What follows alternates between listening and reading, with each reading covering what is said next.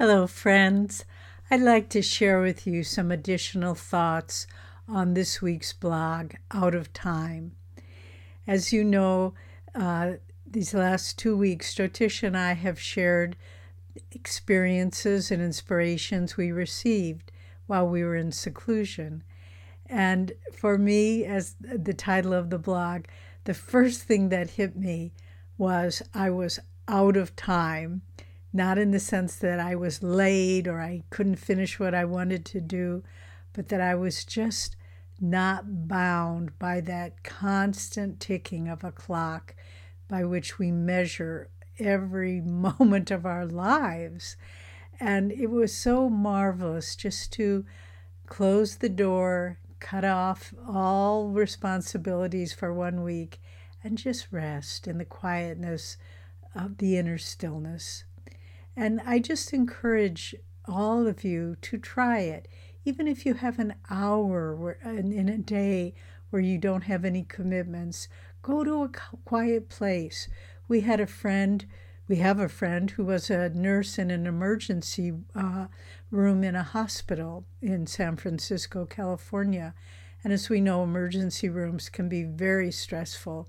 But at lunchtime, she would go out and sit in her car in the hospital parking lot and just meditate, be still, be quiet, regather her resources, and then have her lunch and then go back to her responsibilities.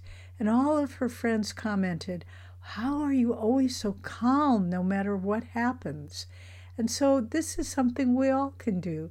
Just step out of time for whatever period of however many minutes you may have, but consciously disconnect.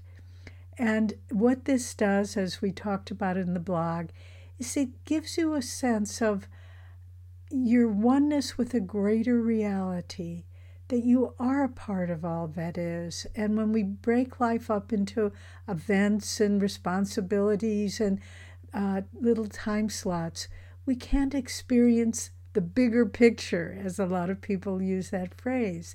And the bigger picture is everything is one, it's all united.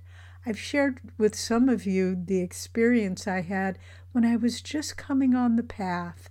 I was finishing going to college uh, in a university in the Midwest of America uh, that was located on a big lake, the campus. And one spring morning, I was just starting to get into spiritual teachings, and I was reading the Gospel of Sri Ramakrishna, sitting by a lake on a beautiful spring day. Uh, there were many people around, and as I finished the or finished reading, I looked up, and all of a sudden, I received the grace for a brief period of time to see everything as one the lake, the trees, the people strolling, the boats, the ducks, everything. It just was one thing. And the thought came to my mind how did anyone ever come up with the concept of one? Because that divides things. When we start with one, then it's two, on and on and on till the end of counting numbers. But, you know, curiously, the concept of zero came to us from India. And zero is a wholeness that we, before we break it up into little units.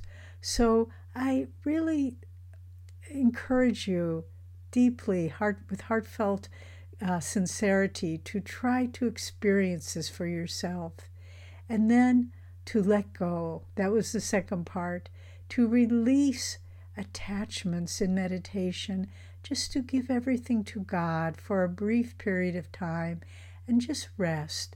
This uh, there was a, a statement by a saint of India that as we fulfill our duties in the world, we should be like the maidservant who goes to the rich family's home and takes care of her responsibilities, cleans and cooks, and attends to whatever duties are before her.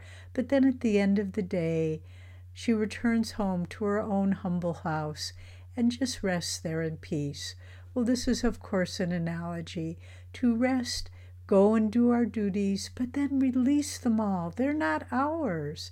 The only thing that's ours is our soul's connection with God. And to the extent we can surrender that to God, to the extent we can feel His loving presence, her loving presence, to the extent we can feel Divine Mother and our relationship with Divine Mother is the only true reality in our life. Everything in life becomes sweeter and more precious because you realize every lovely thing in life, and in fact, every difficult thing in life, is all a gift from the hands of Divine Mother from her love to each of us who are her children. So, dear friend, I hope you can find inspiration to take a next step in your own life, to let go of the demands of the minutes, to let go of attachments to people and things, and remember who and what you really are. God bless you.